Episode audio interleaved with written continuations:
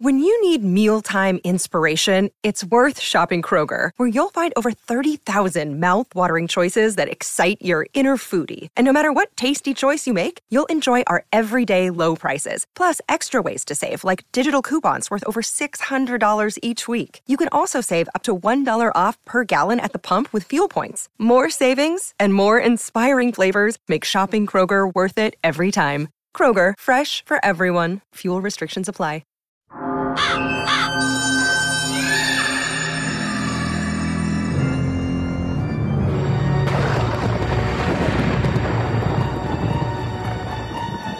Welcome to Fright School. Are you ready? Class is in session.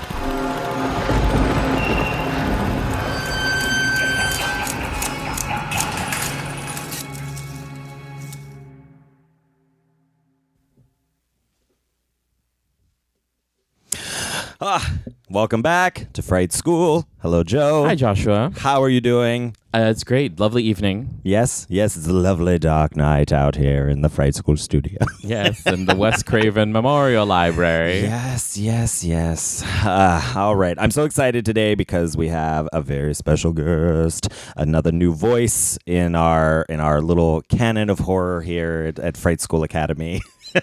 Is that well? That's kind of That's redundant. that's redundant. Yeah, Fright School Uh, Academy. Right. Anyways, uh, welcome to dear friend Jay. Hello. Hello. Hello. Hi. So excited to have you in today. We are going to have a fun dive into uh, chatting about all things horror. And uh, then next week, you'll join us again to discuss uh, the 2000 werewolf film Ginger Snaps. So I'm excited. This is going to be a lot of fun. But first, as always, what's happening? What's going on? What have you watched this week, Joe? What have you read? Nothing horrifying. nothing. Read nothing. Nothing word. Just nothing you to filth. as always. Oh as yes, always. last night I was out late last night, and some I, I, Joshua saw that I was tagged at a karaoke place late last night, and then what happened? Joshua messages like, um, Joe needs to be in bed because he has fright school early the next morning, and I said, uh, Joshua needs to calm the f down. Uh, and then we started, you know, playfully dragging each other on the social media. That's right, because then Laura posted that I was out of karaoke, and you're like, "You need to get to bed." I was like, you need to get to bed. What are you doing out? you don't need to tell the teacher where to be. Exactly, Okay, you know. you're the one that needs to get. I can walk down Madison Avenue. Stop it.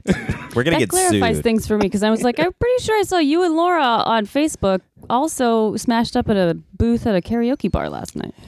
Yes, it's true, but uh, as a professor, I I Uh, could do that. Oh, Joe so needs to get his rest. Do as I say. Joe should have been reading up Not on as I do. lycanthropy and feminism, but Ah, instead he was out messing around. Yes, that's right. It is my prerogative. You know, Ah. I can walk into Bergdorf, Bergdorf Goodman's and get served like any white woman because I can Stop it. pass, He's stealing and all you the cannot. Poses. Beast, beast. Anyways, uh, God. yeah, you just come for me on Spirit Airlines. on Spirit Airlines. your final destination, bish. Anyways, back to what we're talking about. Yes, so we did go out last night. I had never been there to this place. It's called the Carriage House here in San Diego. What? Is that a new one? I, I have no, no, idea. it's a, it's an old one, but it's one of those places where it's like it's heavy on the it's heavy on the regs regulars. They have a lot of uh, regular kick uh, people. that Okay. do Is it karaoke. a straight bar? I mean, yeah, it was like I don't think it's a. It's definitely not like a queer bar. no. I mean, I think anybody could be welcome there if you're spending money. Well, it's you not like. Rosie's is not like a a queer bar, but it's like it's 50-50 usually. Yeah, and I think that's happening more and more. Maybe like this is 60-40. right. No, I mean, th- I'll there, take that. I I mean, didn't those see odds are really. alright. There was one other guy that I thought might have been queer, but most, I think, most of the people that were in there were straight. Um, but it was kind of weird. It was like Calatucky. Like Claremont. Yeah, Gross. exactly. Convoy. it was on Convoy. See, There's a That- karaoke bar there called Champs that I used to get dragged to a lot when I was at IKEA with like m- all, just all straight people, and I'd walk in and I'm just like, like why? It's just like another guy drinking a Bud Light singing that Garth Brooks song. I could. Oh, No, friends I- in low places. Oh yeah, you know it. Yeah. yeah, Yeah. yeah, yeah. It's awful. Yeah, it it was a little awkward first when I walked in because at first, like, so they have a sign, but then it's like all this glass like front uh, that's like blacked out, and I couldn't tell where the door to the place was. So I'm like, kind of walking around outside. You, it's it's uh, you know impermeable, so you just walk. You know. Yeah, maybe Semi-permanent, You know? you just walk and in. so, and I'm dressed like I'm usually dressed. You know, wearing a lot of black. I did have a big blue like scarf on, like a Mm-hmm. uh, um, a keffiyeh type scarf. Were you beat I was. I had done this blue eyeshadow look. to go with Did it the match the Real sh- it keffiyeh? did. Yes, it matched course it it did. perfectly. And then I had on some turquoise and blue, other blues and silvery rings. So I was really kind of done up. And I was like, oh, I think I've made a mistake here. You know, like it, when I walked in the place, because I was like, oh, I've been transported to like Kentucky. You're overdressed for sure. Oh, definitely. Yeah. It, it was like beige shorts and shirts and kind of, you know, some of the leftovers from July 4th kind of looking thing. Um, yeah. we are all as queer people eye rolling. it was just you know But- i mean like i was way over like But i didn't always know like overdressed. no that's true You're i mean not- i always look the same you know kind of like that's just how i Exactly. do I mean, I feel like every time you go out, if you decide you're going out, you're going out. yeah Yeah. exactly It's a I'm- thing. It's I- a yeah. happening. Yeah. it's gonna be seen i'm a person i'm a local personality okay i have a responsibility to look good i love you guys. Just staring at me like who are you who is you Yes. What is it? but no really You're a veritable. well, who's Amongst- that? no Yeah. but i'll San Diego Local elite. San Diego. Right. I'll exactly. I'm I'm a gay lister. You're the San Uh, Diego hoi that's true. polloi. Is that who Yeah. you are? We're trying to be Joe. Jay, we're in the presence of of royalty. greatness. I Of didn't greatness. know. Listen, it's Well- about it's about confidence, Joe. I mean, like fuck me, right? Yes. Well, fuck my drag. you guys are awesome too. Stop it. No, my that's you're you're missing my point. It's Make about it, white man, going make out it. into the world and just fucking living and making other people eat it. And I recommend that everybody do that. I think I do that a lot, but just I by looking at do. people. I don't like need to put anything on. People read me and they're like, "Ooh, I think she's mean," and I'm like, mostly I've been terrified my whole life, but I've really started in the last like five, seven years being like, "Oh, I need to come into this power." Yeah. Like Use it. I'm gonna assume that you're afraid of me and use that to my advantage here because Yeah. Yeah. this is like a power. Yeah. I'll take it. Yeah. you It think I'm a bitch? Well, you're probably dumb, and we That's don't need more time together. Yeah.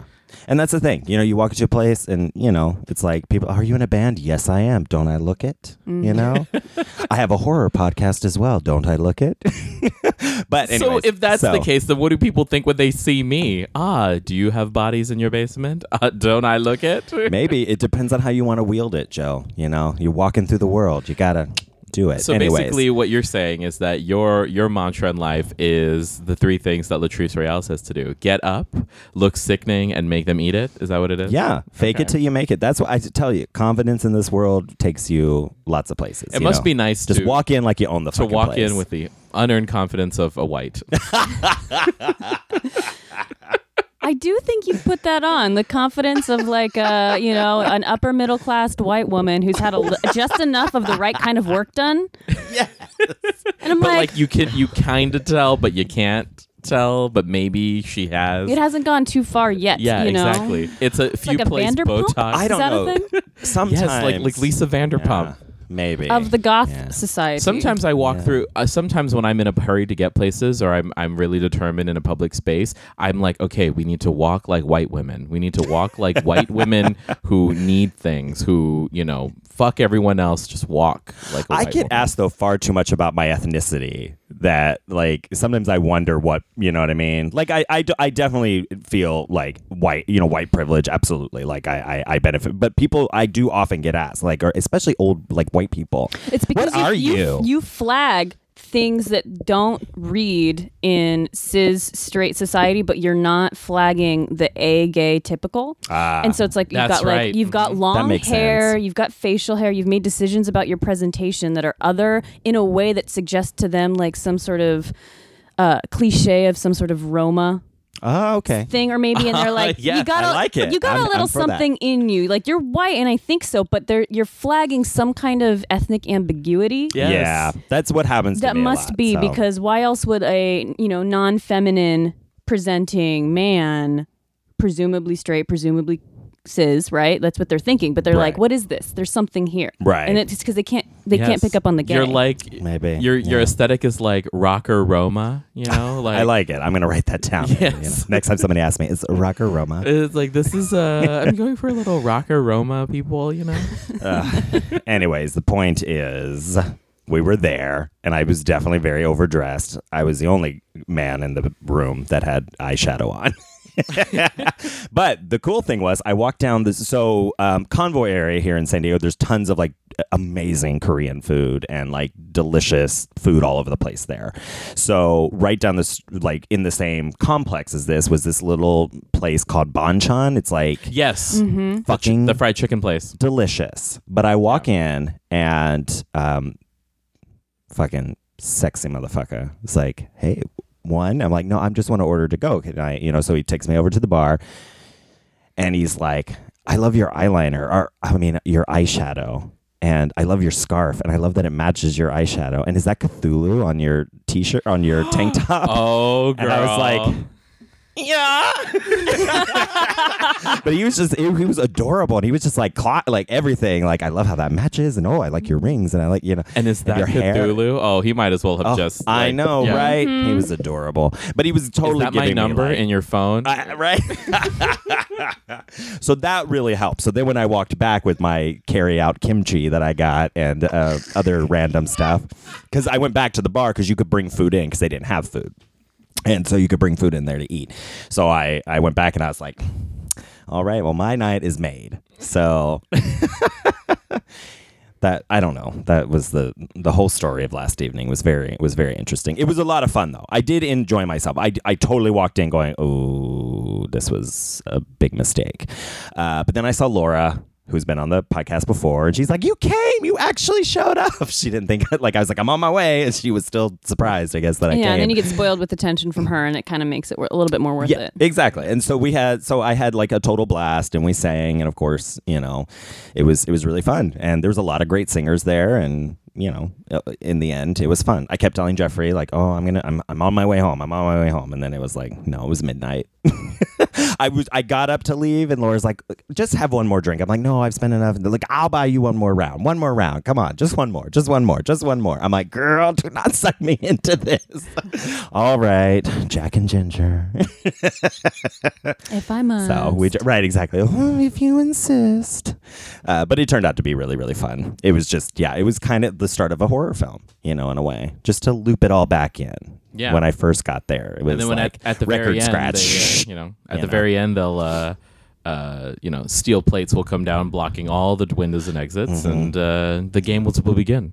I may have gotten out just in time. I have not heard from Laura today, so I don't know what happened after I left. Oh, true. It's I just had one of those those feelings. I, I did that Wonder Spaces uh, last Oh, yeah, weekend yeah, in San Diego, yeah. and Oh, one of, that sounds like horror. one yeah. of one of their exhibits this year is they put on blacked out um, swimming goggles over your eyes, and then they put a headset on your ears that plays like an, a three and a half minute audio track of like birds chirping and nothing like scratching, which actually kind of would have added to the effect for me. But and then they put you into this hallway that has just like ropes. It's all painted black, so you can't like the idea is you can't see, and you're just hearing this like prescribed audio and you walk through this room that's like kind of as narrow like narrower than your arms widened and then there's these ropes that you put behind you to guide you and keep you up and they've built the room that you go back but then you hit a wall and it and you, you can turn around and then go to the left and there's another hall and you come in but it's Oh, all wow. really narrow and like claustrophobic feeling and I was having this like moment in there where I was like, I'm not scared, but I was like excited about the idea of someone having that of like a, a horror movie based in this like type of experience where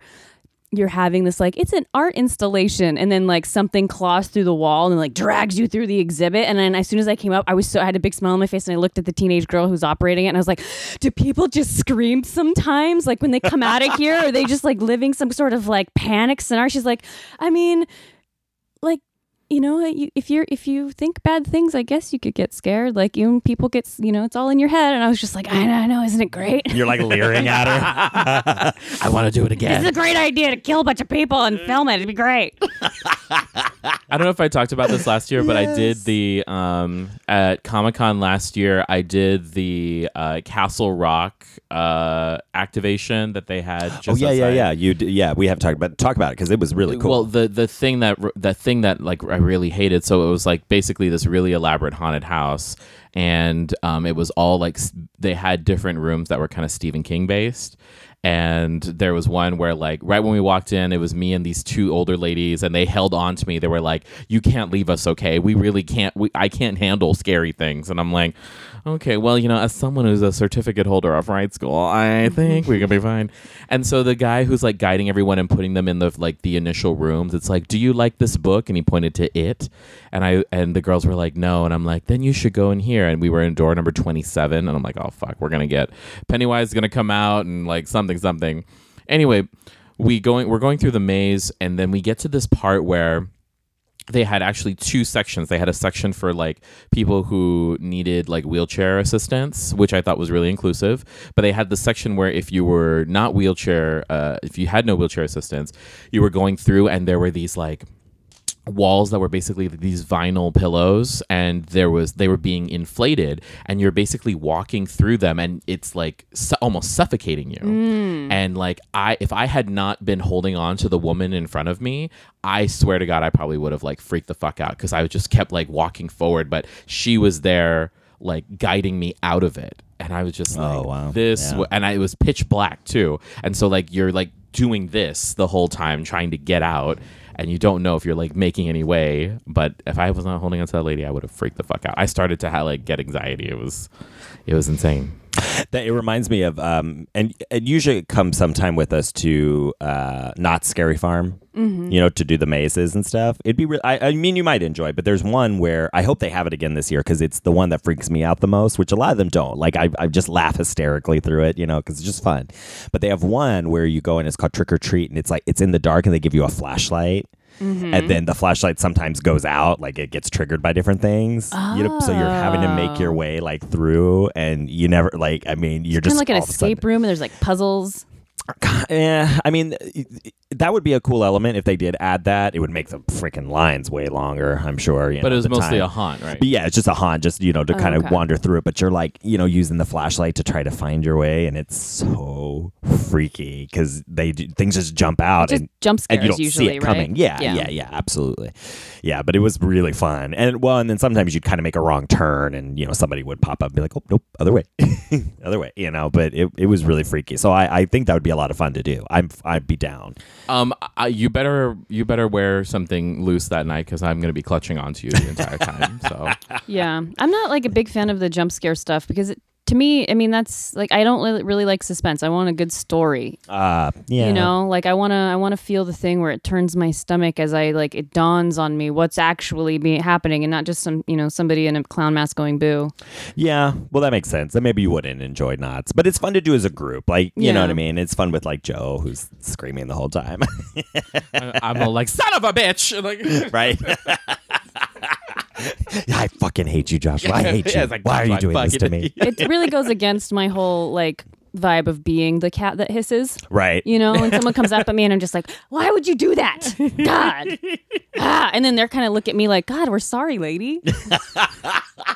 Well, Joshua's the best too when he goes through that because like he'll be like, "Woo, woo, you Yeah. got me, Woo, Yeah. stay right there, you got me." That'll yeah, those will get me. Yeah. Or they try to run up to you at the thing and it's like, "Oh, hi, you're supposed to be helpful. We're lost. Where do we go?" And they have to like they have to tell you. if I if I'm the worst to take, because if I get too much anxiety, I'll start playing along. Like I went with t- my roommates to some crappy Halloween haunted houses like a couple years ago, and I saw my roommate Zandra starting to get a little bit worked up a little bit, and so and I'm like my anxiety is building because I know it's going to be a jump scare, so I just start like grabbing him at odd intervals and just like screaming in his ear to the side and just just so that like I might already be screaming by the time somebody jumps at me, you know, and he's just like, "Wow, you are a sociopath. Like, what's wrong with you? I, I'm already scared, and and here you are. I'm just like, I don't, no, no, no. This is my fear so. I've I've put this out there already for so my cousin. So I'm really close to my cousins, and their their kids call me uncle. So you know, I treat them like my nieces and nephews. And my cousin had her son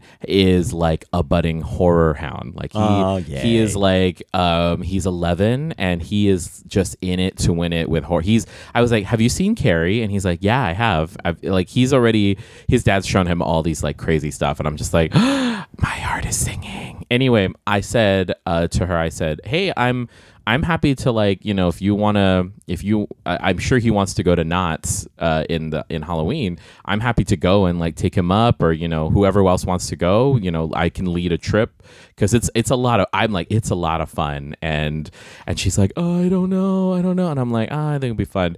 But more that I'm saying is that if we want to do a fright school and we take the children's. Because I can only, one, I would just love to see Joshua interact with children, and or A like very leave special episode. it's a very special episode. We watch, uh, you know, Joshua commit infanticide. Um, I, I I have gone on record that Halloween is the only acceptable time for children. So I would be down to escort a group of children. I though would probably want to call CPS on their parents if they if they willfully hand their children over to me. like they need they need to be investigated probably. Uh, it kind of reminds me this morning Jeffrey and I um so recently here in the neighborhood we've had an increase in infants in the larval in the larval humans and all they do is scream Yes. Pro- you think they're in your backyard? yeah Yeah. and so we've been like there's like one over here there's one over here there's one across the street and i'm like we were laying in bed this morning listening to the screams. to the sound of the screams Dreams of children. Ah! Ah! you know, just top of the lungs. And we're trying to figure out, like, is this normal? Us in our infinite ignorance, you hmm. know, of not being around enough babies, clearly. I- I'm like, is this normal? Do they really scream endlessly like this? You know? And so I'm like trying to figure out, like, do we call the police? I mean, I don't really want to call the police, but you know what I mean? It's like, it's freaky, you know, because they, I mean, Should you intervene on their behalf? it's very Yeah. terrifying, you know. And then Jeffrey's over here like becoming anthropology major. He's like, I wonder what the uh like evolutionary benefit of that is because like if we're being hunted by like wild animals when we're cavemen were we screaming like that i'm like Oh, you want to get into the anthropology of it? Like, uh, there's there's a thing about human beings that like, so we are like not dissimilar, but dissimilar from kangaroos, where we're born underdeveloped. right Like giraffes and prey animals are uh, born with the ability to run Yeah, and fend for go. themselves, Yeah, and yeah. you know, like there's some um, nurturing that happens with like the mothers, uh, you know, in mammal species. But human beings were born like as neonates, not neonates, but you know, before we're able to like survive, and and it takes years to rear a human child, which is highly inefficient Right. for us as beings. But Yeah. because we're social animals, um, and it helps build the, the the structures of our kin networks, and it you know forces us to be altruistic, which is what makes us you know benefits us as a species, um, and it's really inconvenient. But that, that's also why like it's important to have like be really really high when a baby's born, and all of that oxytocin releases, so you don't smash it with a rock. Right. Yeah. We we, I, we talked about that in one of my uh, psych classes, my, my neuropsych. She she was basically like, yeah, love is just an ever evolutionary development so that we don't uh, murder our young. it's like it just ensures the survival of our species. So that's why we Oh, we have love for and, real. You know. That's why I think MDMA is so helpful for a lot of people. You take some of that aggression Yeah. out when you realize like I can just like rub on your arm and then like I'm okay with you. right yeah i love that little anthropology minute but but again but the question though is like yeah why aren't we quieter as infants then if, if it like is benefits our species like you know if we're being hunted in you know in the early time of humans i mean obviously we it's good that we cry because that lets people know something's wrong Well, no, they should be attached to the tit. That's what they should. be. like they should be attached to. like, Yeah. they should be latched on and nursing. yeah we were just wondering like what the you know like there has to be a benefit but you're right i mean our we are we're an inefficient species Yeah, and we're, but we're also not prey animals too. I mean, you know, we're we're apex predators as That's well true. because of our intellect, not because of our brute strength or anything. But like by the time we became anatomically modern humans and had harnessed the power of fire, yeah, you have to worry about a big cat sometimes or other. But the the babies are probably safe because they're at the base camp, which has got the most adult humans around Right. it, the fire. You know, it's Yeah. in, it's in a protected space. That was kind of just like wandering yeah. around. That was the sort of the point I made to Jeffrey. I'm like, well, it's not as if we're, you know, We're not defenseless. worms. Yeah, Cer- yeah. Certainly look at the world. So that yeah, that makes sense. But anyway, so the point was, yeah, it was. We just had this whole conversation. It's just funny that this comes up because that was like we had this whole talk this morning where I'm just like, I don't know. I will say this: I don't want one. like listening to that That's just fair. further, you know, like totally fine to play like the awesome queer uncle, take you to see the inappropriate horror films, take you to the, you know, the Knott's Scary Farm, do all that. I'm totally here for that and to be that bad influence. Uh, but Yeah, yeah, it's funny because have one in my house. my cousin's like been that. struggling with like what with how much she should indulge his his um uh his fascination or, with horror Yeah. and he uh, yeah he's all like yeah I, I saw child's play on blu-ray and i'm like oh so did i like not not two weeks ago but i'm just like i said to her i'm like you know as long as you, i mean if you give me permission to do it i will i'm more than happy to because i'm also not you so you can say that you know Well, I'm 100% for that. That could be really fun. And I go three or four times a year. So there's plenty of opportunity for us to have like adult go out and do the whole thing. And then also Yeah. do like a kids' night. I like Yeah. it. Little fright school field trip to The best episode of Magic School Bus ever. Yeah. yes Joshua Exactly. Napier as uh, as as miss Miss miss Frizzle. Frizzle. Miss Miss Miss Frizzle. Hey, I'm for it. That Do you have a be fun. Cthulhu skirt?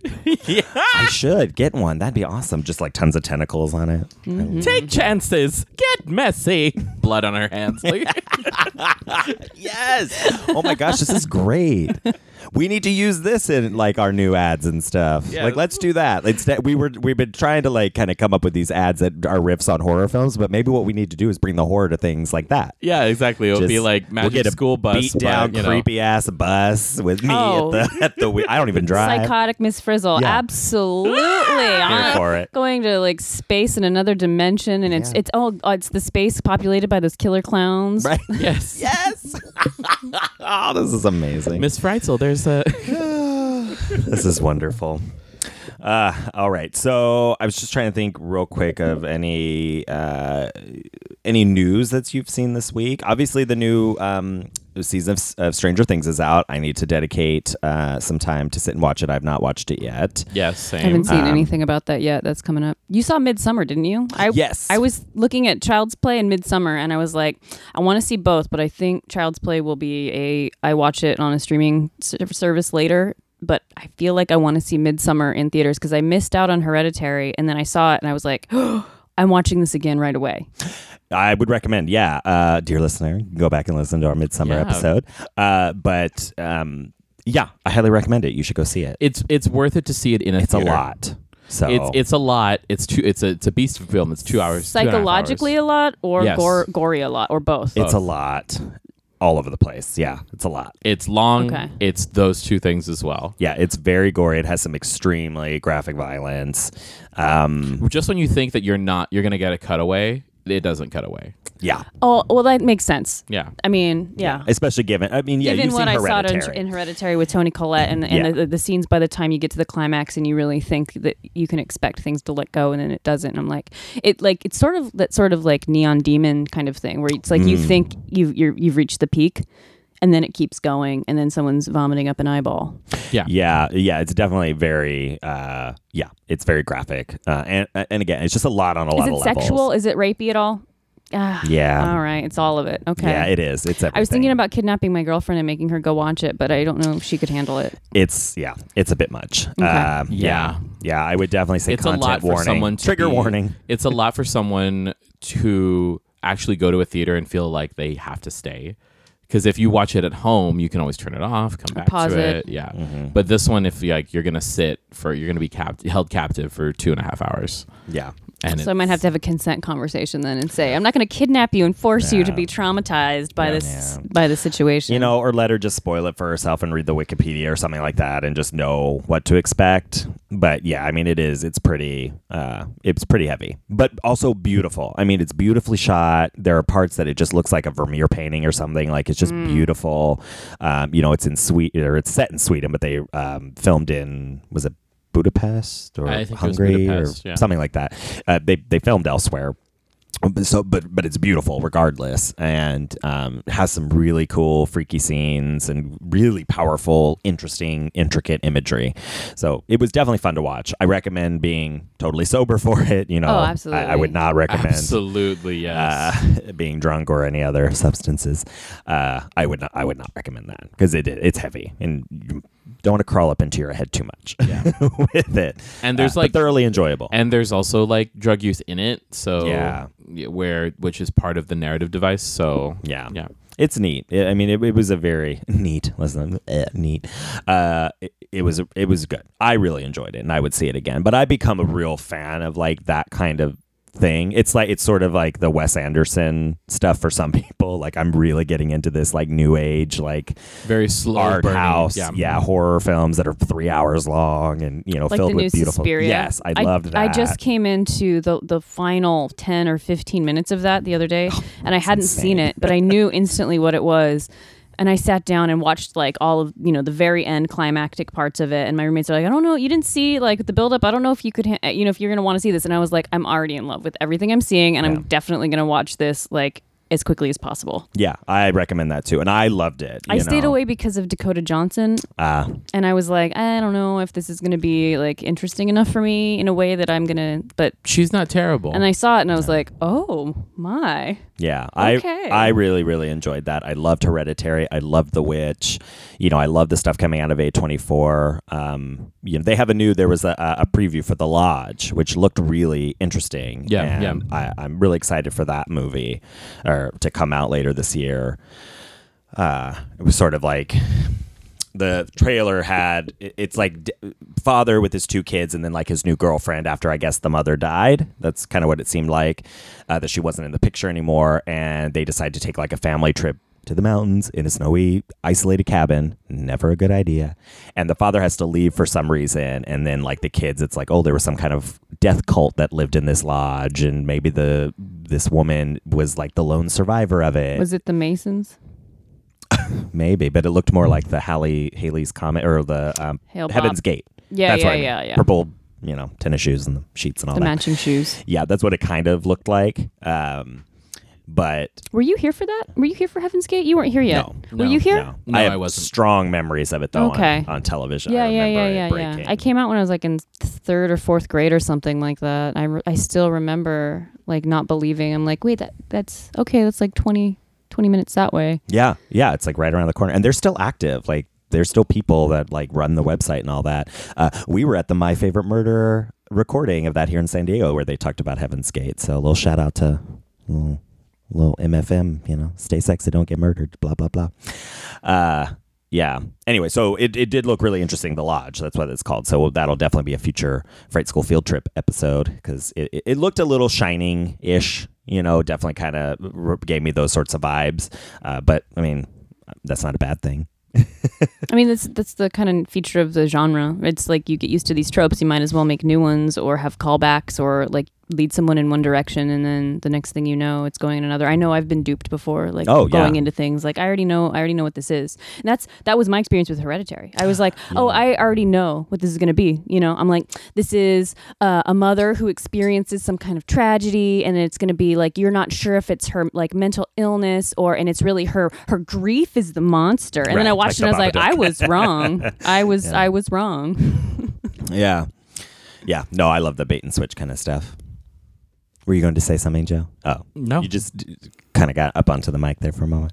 Um, all right. Well, uh, well, good. Like, that wraps up then this uh, first half. So we're going to take a real quick break, and we will be back to dive into uh, Jay's horror story.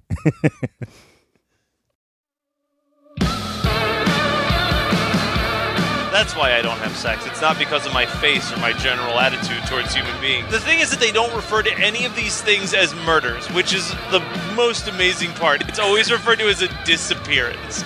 There's fucking blood filling the back of a truck. That was certainly nice of me, wasn't it, huh? Same set as Castle.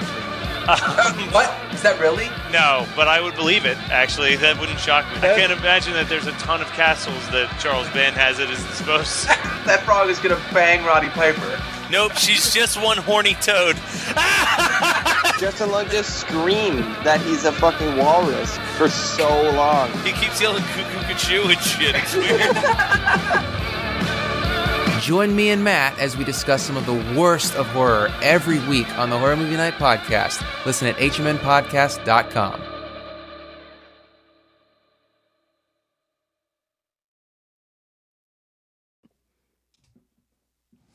All right. Well, welcome back. All right. So we did invite Jay on today to talk about horror, Sounds so fitting when I think back on my life. right?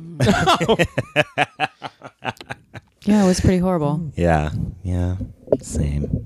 All right. Well, that was deep, and now we're done. And we're No, done. it's the end. It's the end, you guys. But um, I think that like so earlier we were talking about yeah, like so like what is my my sort of background or my my entrance into horror because I'm not just a horror connoisseur. I'm not someone that just will watch any horror thing or any horror TV show. Like I'm pretty picky, and I ne- I need to feel like uh, it's attached to some kind of story. I need to feel like either it creates an emotional response within me or it's just something so far out there or weird that I can kind of chew on it. Or my favorite thing is that when I retell the story of the horror, what I saw or the show I saw or the thing I heard about, I can watch someone else's eyes get bigger. And that's that for Yeah. me. It's like when I tell someone like you need to see what I saw, you need to read what I read, and I watch their eyes get bigger as I describe it, and they're like, "Oh my god!" And I'm like, "I know, isn't that a lot? it's so much." But like, you have to see it too. And then I will, if I like something enough, I'll sit someone down and I'll rewatch it with them, basically. You know, and I'm not as annoying as I was when I was young. Where it's like, "This is the important part. You have to watch now." But like, I'll just kind of like stare at them the whole time, just waiting for them to see what's about. You know, who's about to get their throat cut, or you know, who's about to you know realize that whatever is about to happen anyway.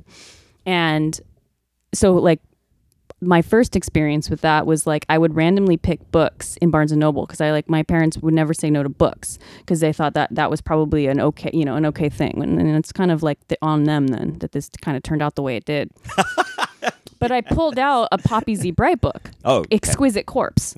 when I was 15 or 16, and Exquisite Corpse was Poppy Z Brite was inspired, who is who is now um, is a trans man Yeah, Billy writer, Martin. Billy Martin, living in New Orleans, but at the time was going by Poppy Z Brite and still uses the nom de plume uh, of Poppy Z Brite with with his books um, and history. And Exquisite Corpse was his response to Jeffrey Dahmer and like dealing with being like identifying as a gay man and but also being a horror connoisseur and had written like vampire like gay vampire not exactly erotica but like had some explicit sex in it but was also explicitly violent Yeah. and dealt with Souls. Mhm. Lost Souls and Drawing Blood, and then a lot of short stories dealing with um, the similar things of just extreme violence and a lot of gayness and, and linking those two things together, like linking like queerness and otherness in a way that like we are viewed as queer people as being monstrous or being violent or being foul. And, and was writing he was writing in like the late 80s early 90s initially when he was really young. So it's like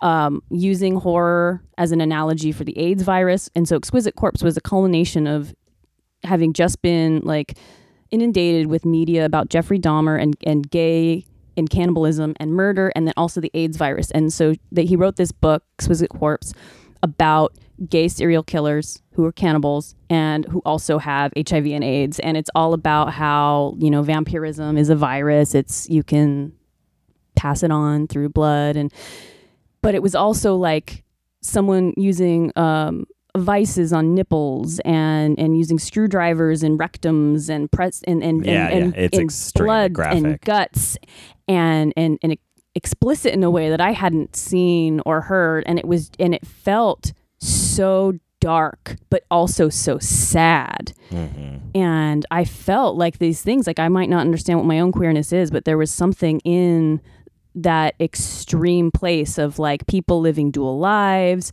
and you know people who were not bad people but people who were because of who they were bad. And I was like I relate to this in ways that I don't exactly understand or know but there's something about these people who don't fit into society and they're not doing the right things and I'm like I don't think I fit into society and I don't think I do the right things even though I keep trying to and so, like, that really stuck out to me. And so I said, I need to get more of this. Whatever this is, and as hard as it is to read, And as upsetting it is as it is, like this is fascinating, and I can't put it down. And so Poppy Z Brite led me to Caitlin R. Kiernan, Oh yeah, yeah, yeah, yeah. who is just one of my favorite writers of all time and one of the one of the reasons I think like she made me become a better reader.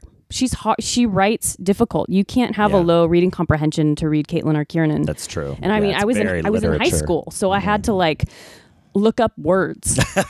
Yeah. She's also a paleontologist, you know, and so she'll talk about trilobites and she'll talk about fossils, and I'm like geology, and I was like, I don't. What is the scientific name for a, a okay? and then they led me to Neil Gaiman and then more mainstream stuff. But I mean, like my formative years, I was I was spent like reading about dark caves and incestuous, you know, vampires. Vampires, yeah, yeah, yeah. And yeah, and and that's the kind of stuff. So when I when I see other media and when I'm going for a movie, like I'll say I'm not really interested in in mainstream horror or jump scare, but if there's a story behind it, like like the stuff with A24 and like The Witch and and historic fiction and things that are linked to reality or just a way of of reading an uh, an actual event or human experience through something just so outrageous, I I eat it up. I love that. Yeah. Um,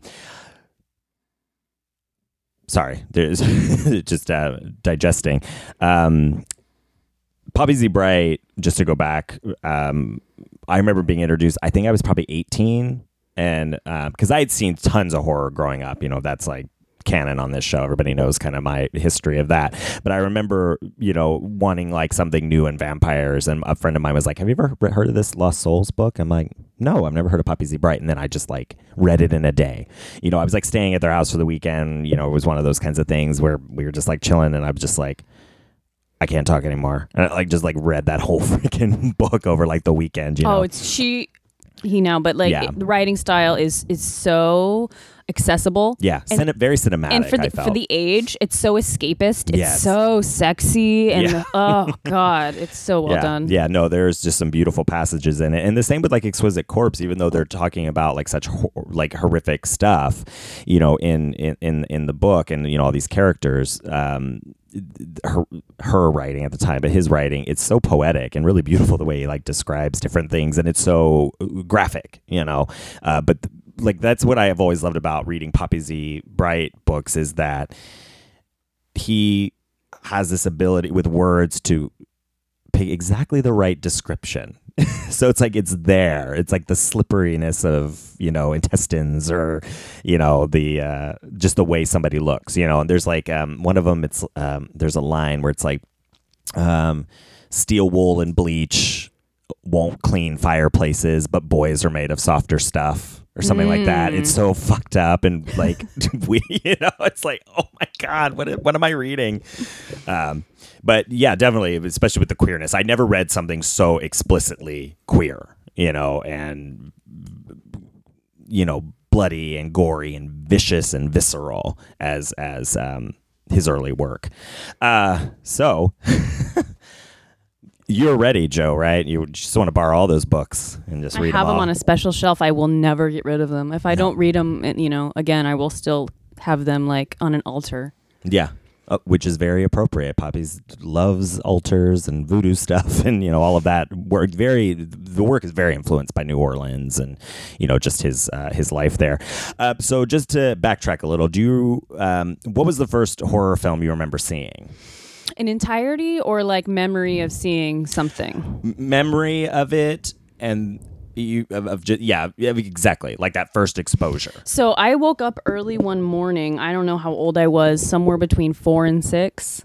And it was like a Saturday or Sunday morning. And I got up early, and my dad was um, on the couch watching, um, I think it was The Shining on a cable network or something. So it's like the edited for TV version. And I remember seeing like the kid on the big wheel and then thinking, like, oh fun you know like Right. this is this is for kids this is fun and my dad didn't like i think because it was on tv he wasn't too afraid and i don't know that i knew to be afraid of it but i, I remember seeing the, the big wheel and then it turned to be the twins and i remember like feeling weird like that thing like the, being off like unsettled by seeing those twins and i don't remember anything else i don't remember if i finished watching it and then somewhere around the same time we were visiting my mom's aunt and uncle who were elderly and childless. And so it was really boring for me to go visit them. And they had the TV on, and I don't know if they were paying attention or not, but it was one, uh, I think it was the maybe it was the third or the fourth Nightmare on Elm Street. Like it wasn't the Okay. first one for sure, but it wasn't the second one because it wasn't funny, and I've seen it since, and, and the same scene doesn't play over. But it was one of them, and I didn't even pick up that he came to you in your dreams. I just remember like his face and his hands and being like absolutely horrified as he chased some woman through the house, and really not understanding what I saw or Right. how to like contextualize it. And then like in my room as a kid that night, like I had this like clown painting because of course I did. like four weird clowns that I had never had any bad thoughts about before, but like I went to close my eyes and like I looked up and like all four and like in the darkness, all four of the clown faces kind of looked like Freddy Krueger's face. And I I, th- I slept on my parents' bedroom floor after that for like a solid year. Like they made me like a little bed next to their bed. And then even when I went back to my bed, I used to I was so afraid of vampires that I would take the sheet off of my bed and tie it around my neck like a noose to protect your neck. to protect from- my neck so I wouldn't have to feel vulnerable. Where did that fear come from? I don't know where that came from, honestly. I, I mean, I was terrified of first vampires and then later aliens in like middle school and like the X Files. I would watch it to oh, dare myself, but I was always afraid of like looking out of the corner of my eye at through like the window and like just having an alien just being like, "Hey." I was like, like my biggest fear was just like an alien looking back at me through the like the window, and I was just could not handle it. But I was so terrified of vampires as a kid, and I don't know if I I must have seen something or heard something, but I don't have any memories of that. I have a memory of the fear, and I have a hmm. memory of seeing f- a Freddy Krueger movie.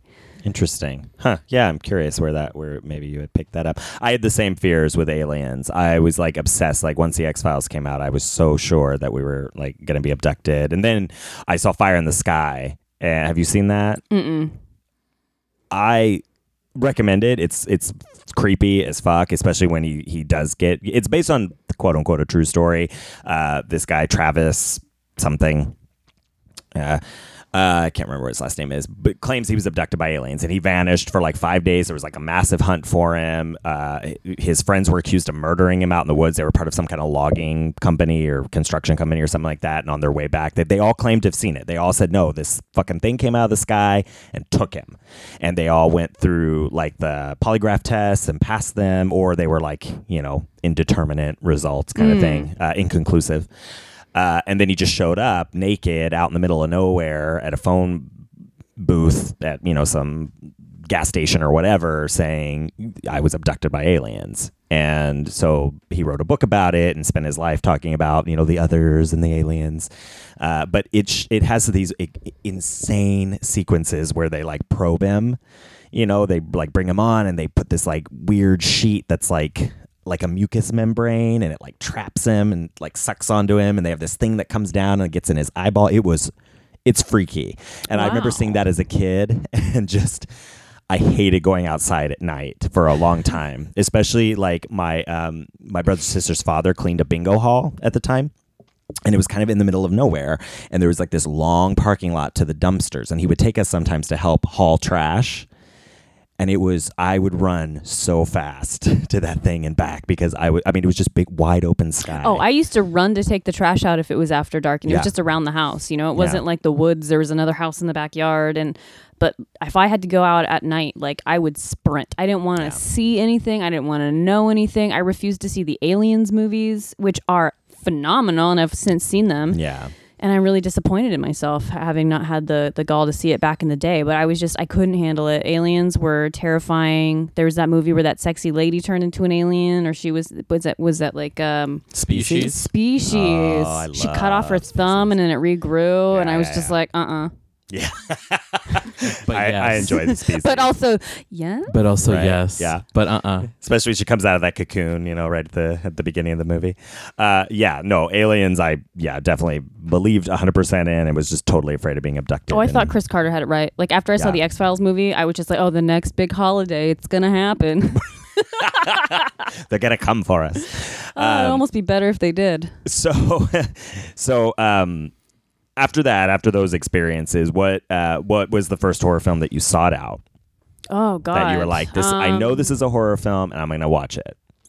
You know, I think it was I unintentionally was 28 days later because like so I've, I've always had these like weird fears right so it went from vampires I don't understand and then aliens and which I understood where that come from and then I had a long really intense fear of zombies and so I desensitized myself to it like I remember 28 days later came out and I said I was like really horrified by what I was seeing there and I remember what was the one where they were in the mall that got re-released in like Oh, 2003 or 4 Dawn of the Dead. Dawn of the Dead, and I was like, I'm gonna hate every second of this, but I have to see it. I have to see it, and I have to like peel my eyes open and like force myself to do it like medicine, just so that I don't have to be afraid. Because I remember almost having a panic attack in Disneyland once in the Pirates of the Caribbean ride. That part where you're going in and they're having like a battle scene with the other ships, and I just thought like, what? What? What now? What if a zombie outbreak happened in Disneyland and then like they started like running into this exhibit and then there's like animatronic people and then like zombie people and you couldn't tell the difference and then they charged into the water and got in this boat with us? And like I was like fuck fuck I thought it and now there's nothing to stop it from happening except for reality so hopefully that holds together and so I was like, all right, I got to get rid of this. I can't be afraid of this anymore. This is amazing. That's so awesome. It's like just take us all the way through this like anxiety panic like Oh, You know, like- absolutely, absolutely. It's mostly like like my fear response in a, in a haunted house or anything else. I'm just like I have to like completely s- like surround myself in this and see everything about it so that I no longer have like panic induced zombie nightmares. Because like for a long time I kept having zombie apocalypse dreams, and. I mean, it's it makes sense. It's like the fear of loss of control, Yeah, you know, yeah. in your environment, and it's like Jeffrey other- has those a lot other too. people ha- have dreams that their teeth fall out or their hair fall out but for me it's like um, my panic dreams are one my hair's grown grown too long and i haven't got a haircut and i'm like oh no my hair's long now or it's like zombies coming out and i have to like kill my friends and it's like n- it's nothing in between I love that. i have had therapy um, just, it's just to let everyone it's know. It's really been helpful. I recommend it to everyone. I don't I don't really have too many panic dreams anymore, but uh, for a long time I, I really did, and it was kind of all consuming. And um, the exposure did help, um, but again, like I didn't intentionally seek horror out. Okay. I, I would seek out things that seemed interesting, and then it would just so sort of like coincidentally would be a horror film, right? Like I think I did 28 Days Later. I I saw because I thought it was going to be an interesting movie, and it was just the beginning of the zombie the trope that was coming in the 21st century zombies, and so I didn't even realize what I was in for until it had already started, and then I was like, oh, this is this is a different thing entirely. And I enjoyed what I was being exposed to because it was so different from what I had seen, but it wasn't intentional necessarily. Hmm. Well, that's yeah, that's interesting. We've not really. Most people have had like, yes, I sought out a horror film, so that's interesting. I think I saw. s- I mean, sometimes I would. I mean, if it was like a big group of friends, but it wasn't my first choice unless there was. And it's the same now. Unless I feel like there's going to be something about it that sets it apart, like it follows. People were like, "This is a, something different," or, um, gosh, like we were talking about Hereditary earlier, just something that's just different in a way, or The Witch, especially if it's historical fiction of any kind, then I'm in for that um, but just a regular like it's a, it's gonna be a murderer like the Saw movies. I, I still don't have any interest in in any of that like gore porn or like slasher stuff, you know, where it's pretty. Yeah, unless unless there's something about it, um, like uh, like the house, like um, what is it when like the, the the house horrors where it's like people are in like some secluded, isolated place, and then like the outside comes inside. Mhm. I'll only watch that if I hear that there's something to subvert the expectation. You know, like I went to see Cabin in the Woods because I was Okay. like, you know, Joss Whedon did this, and it's going to be the stereotype. I'll see a sh- uh, Sam Raimi film because I always know it's going to be something batshit, and and it's going to Yeah. be so over the top with the blood. You know, Drag Me to Hell was one of my favorite experiences in a movie. Um, and then I went, I saw the ruins with Laura on purpose because I was like, all right, you got Jena Malone, I got Mayan ruins. Between me and Laura, Laura's a nurse, so she's able to tell me like medically what's going on. She's like, look, she's carving into her leg. Well, if she hits her femoral artery, and I'm like, that's not what an actual Mayan ruin would look like at this stage, and we don't use. That's not an excavation that would have been used in this century, and uh, like. and, and and that's how we we watch the movie and get through it. And I mean, I'm sure everyone around us is annoyed, but like, fuck them. Right. there you go, Joe. There's a new tactic for you. You know, just, like completely. just pick apart any any logic, any any in, internal. You know, I like secretly logic. hate that though. I'm just like, you know, it's it's we are watching a film. We're not watching a documentary. We are watching, you know. I'm, I'm like, well, Shots fired. He's yeah. now antagonizing you, Jay. Again, we all have our coping mechanisms. So if like if that helps you unpack the horror, that that's great. But like like my thing is like if people walk into a romantic comedy, not that any of you would walk into a romantic comedy, but if people walk into a romantic comedy, like, oh, that's not realistic. I'm like, it's a fucking film. Right. Like the fact that these people even would remotely be interested in each other is a fiction.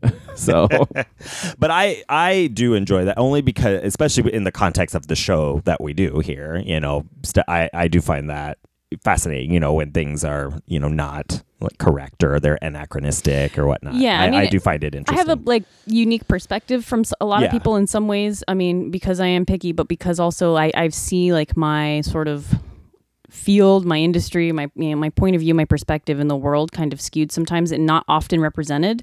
And so when I mm-hmm. see something that like is drawing on that industry or field and realm, I'm like, oh, I know this. Yeah, yeah.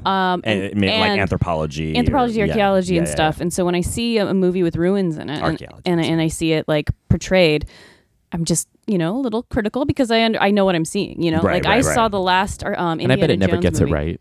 It never gets it It right. never gets it right. I mean, you know, nothing ever gets It's like it right. Like mental health in the horror.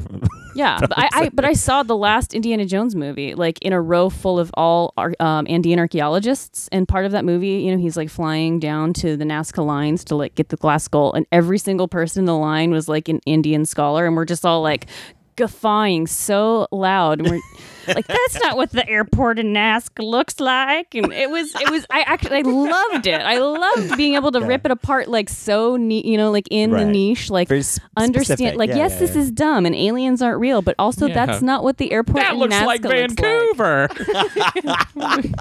That's amazing. Uh, I love it. All right, so um, curious about your thoughts on uh, why horror. Why do we make horror? What do you think, as somebody who is coming from this perspective? You know, we're on the we're on this eternal quest. i mean fear is we we we are trained to perceive fear and understand fear because of the unknown. I mean you know i'm not like an authority figure in all on all ways but i mean a lot of things about religion yeah, we're we're woefully low. a lot of things yeah with have to do with belief. It, it all comes from us like having such a deep understanding of the world around us but then also you you know something could you know sneak up from behind you and get you and you wouldn't see it we can't see behind our heads um, we fall asleep and anything could come and get us could happen to us could happen to our children people are horrible to each other all of the time for reasons that we may not know. People do murder each other. People do eat their organs. People do chop people into bits for reasons every day. and reasons. And I think part of horror is is to give you some of that reason. It's to give you mm-hmm. some of the insight not just to give you tales and things to be afraid of, but almost to give you like a you don't have to be afraid because here's some like justification for the for the horror you're experiencing that has no reason. There's no reason why you know children should be in cages or people should be chopped in half with machetes somewhere but here's a movie where you know it's just a bad guy. It's a monster. He's hungry. He wants to you know he wants to have your pretty blue eyes. So he's going to eat your pretty blue eyes and that at least gives you like a sense of relief mm-hmm. to have a cause and effect. And i think it's fun to create alternate realities or and realities that invert our expectation. And you're like almost like building a perfect utopian world except for this one thing that's happening. And can't if if we can create a hero that not means might mean that like heroes exist in our world. Right? and that someone will save the day and i think it's also nice that horror is also like a mirror on society and you can really like go in in a way that you can't in a, in a drama and say like these are the specific ways society's fucked up but it becomes so hyperbolic. It becomes so exaggerated in horror um that it that it's just absolutely in, in engulfing and, and and you, you can't get enough of it. And, and you love the realities of that world. And it become and, and that's why it's it spills over into camp I think so so frequently is because everything's exaggerated. And I think that makes so much sense why like horror and comedy go together so well Yeah, no, absolutely. Yeah, you're right. And plus, like we've talked about before, like comedies about timing, you know, horrors about timing. But you're right, the over exaggeratedness of it, yeah, it does Yeah. easily bleed over into. and atmosphere Yeah. and music and, and because it is like it is so artful because you can take a moment and just with a soundtrack you know and a scratch or a growl Yeah, yeah, and get yeah. such an emotional response from from just blackness Yeah.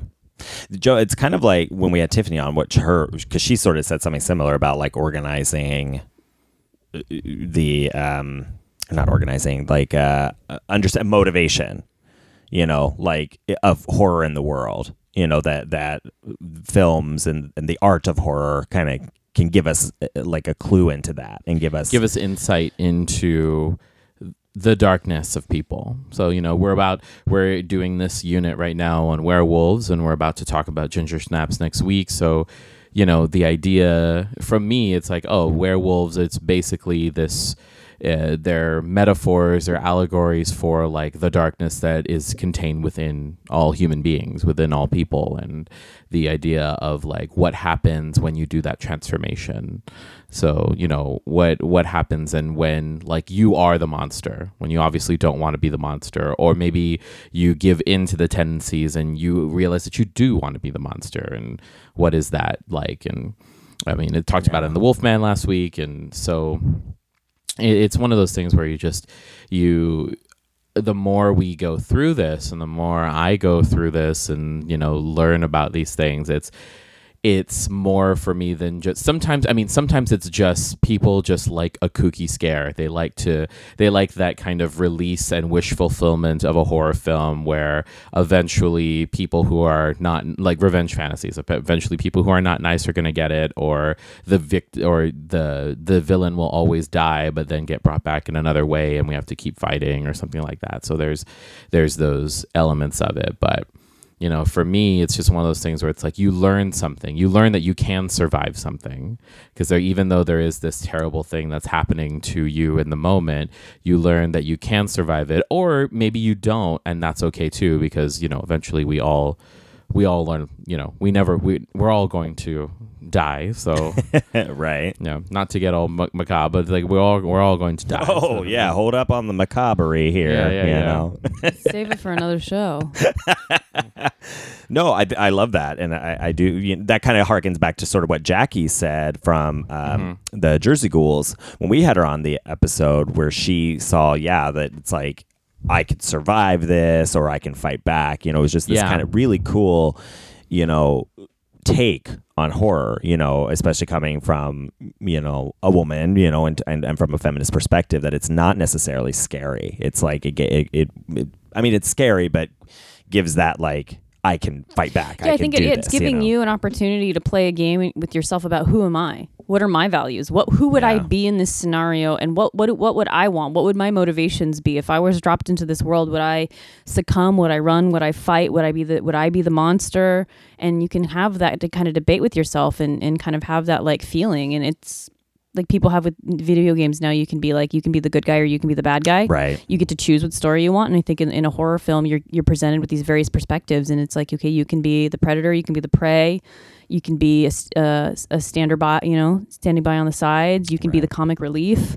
Um, and and and as time goes on people are subverting it. You were getting horror films from the perspective of the monsters um, Yeah. in, in, uh, interdisciplinary things, you know, merging things like body horror with creature effects and and stories of, you know, political horror mixed with cult horror and and things that are kind of coming together in a whole new world that gives you more to chew on and more perspectives.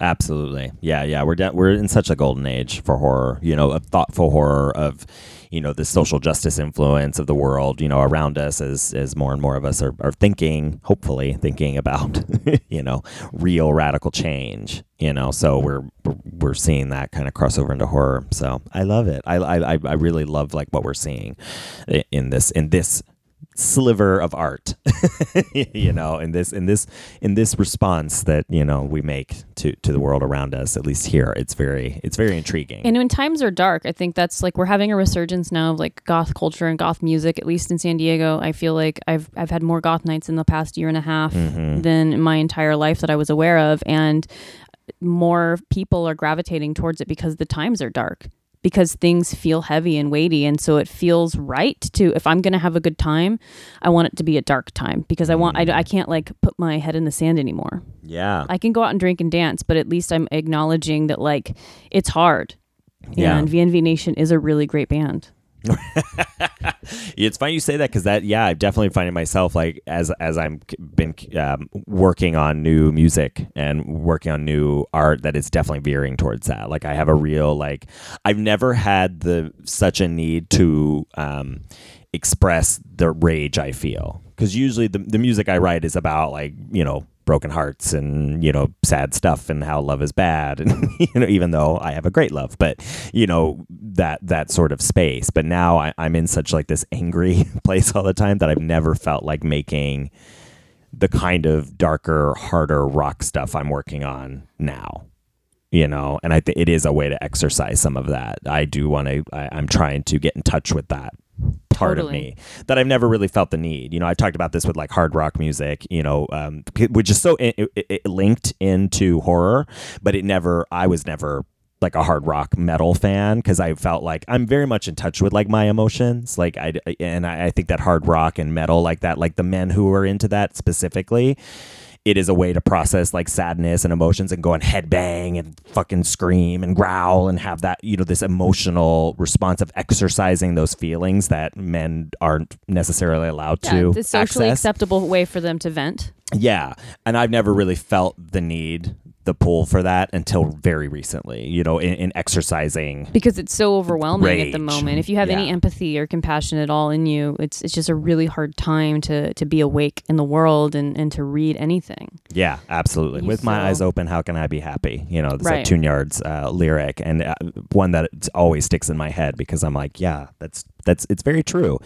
You know, actually, I've been Stu also recently been rewatching some of True Blood, and there's like sometimes profound little moments in it. Like Jason Stackhouse makes this comment about, "I never thought I was smart enough to be depressed," and I was like, Totally. wow like mm-hmm. just thinking about that yeah like yeah the more in tune you are the more awake you know the more yeah awake with wi- with eyes wide open you know we're we're just going over the ledge Yeah, know? and so you so you, So- you're drawn to the darkness, and you create dark, and, and and you let the anger reverberate inside of yourself. And I feel like I see it, I see it everywhere, and I love it. You know, Yeah. the kids a few years ago were wearing pastels and happy to celebrate the Fourth of July, are now just sort of like hunkering down and wearing Yeah. black colors and in mourning. And I'm just like, yes, yeah seems this- appropriate This fits. this is starting to feel more appropriate for me. yeah no it's true yeah it's in, it's very interesting times what do you have anything to add to that joe No, we're living in a dark time. All right. Well, this has been uh, really fun, enlightening conversation. Enlightening We're so hopeful. and darkening. Um, I, I'm looking forward to uh, diving into uh, Ginger Snaps with you uh, next week. Um, Joe, anything else to add? It was great having you. Yeah. I I I look forward to continuing most of this when we talk about the film next. But Yay! it was so so great, so great to have you. Yeah, lots That's why I'm just like I'm just like sitting here and I'm just like yes. I know. I realize, like, I'm sitting here, like, realizing, like, this really seems like a class. you know, like we're, like, we're, two, we're. This is our TED talk. We're doing a dual TED talk while our friend listens. That's why I'm just like I'm just here. I'm sorry. I'm just like, I'm not here No, to take okay. any more space away from women. Okay, so snap, snap. Was that a read? Anyways, all right. Well, we look forward to seeing you all again next week, dear listener, and uh, y'all have good nights.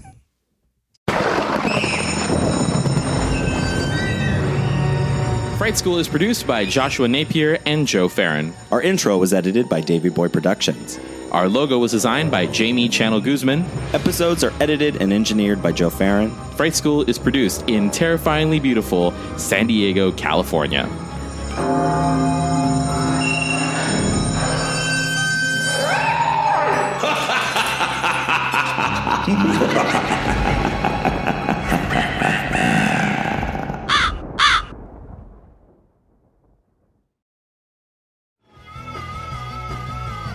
You're listening to the Geekscape Network.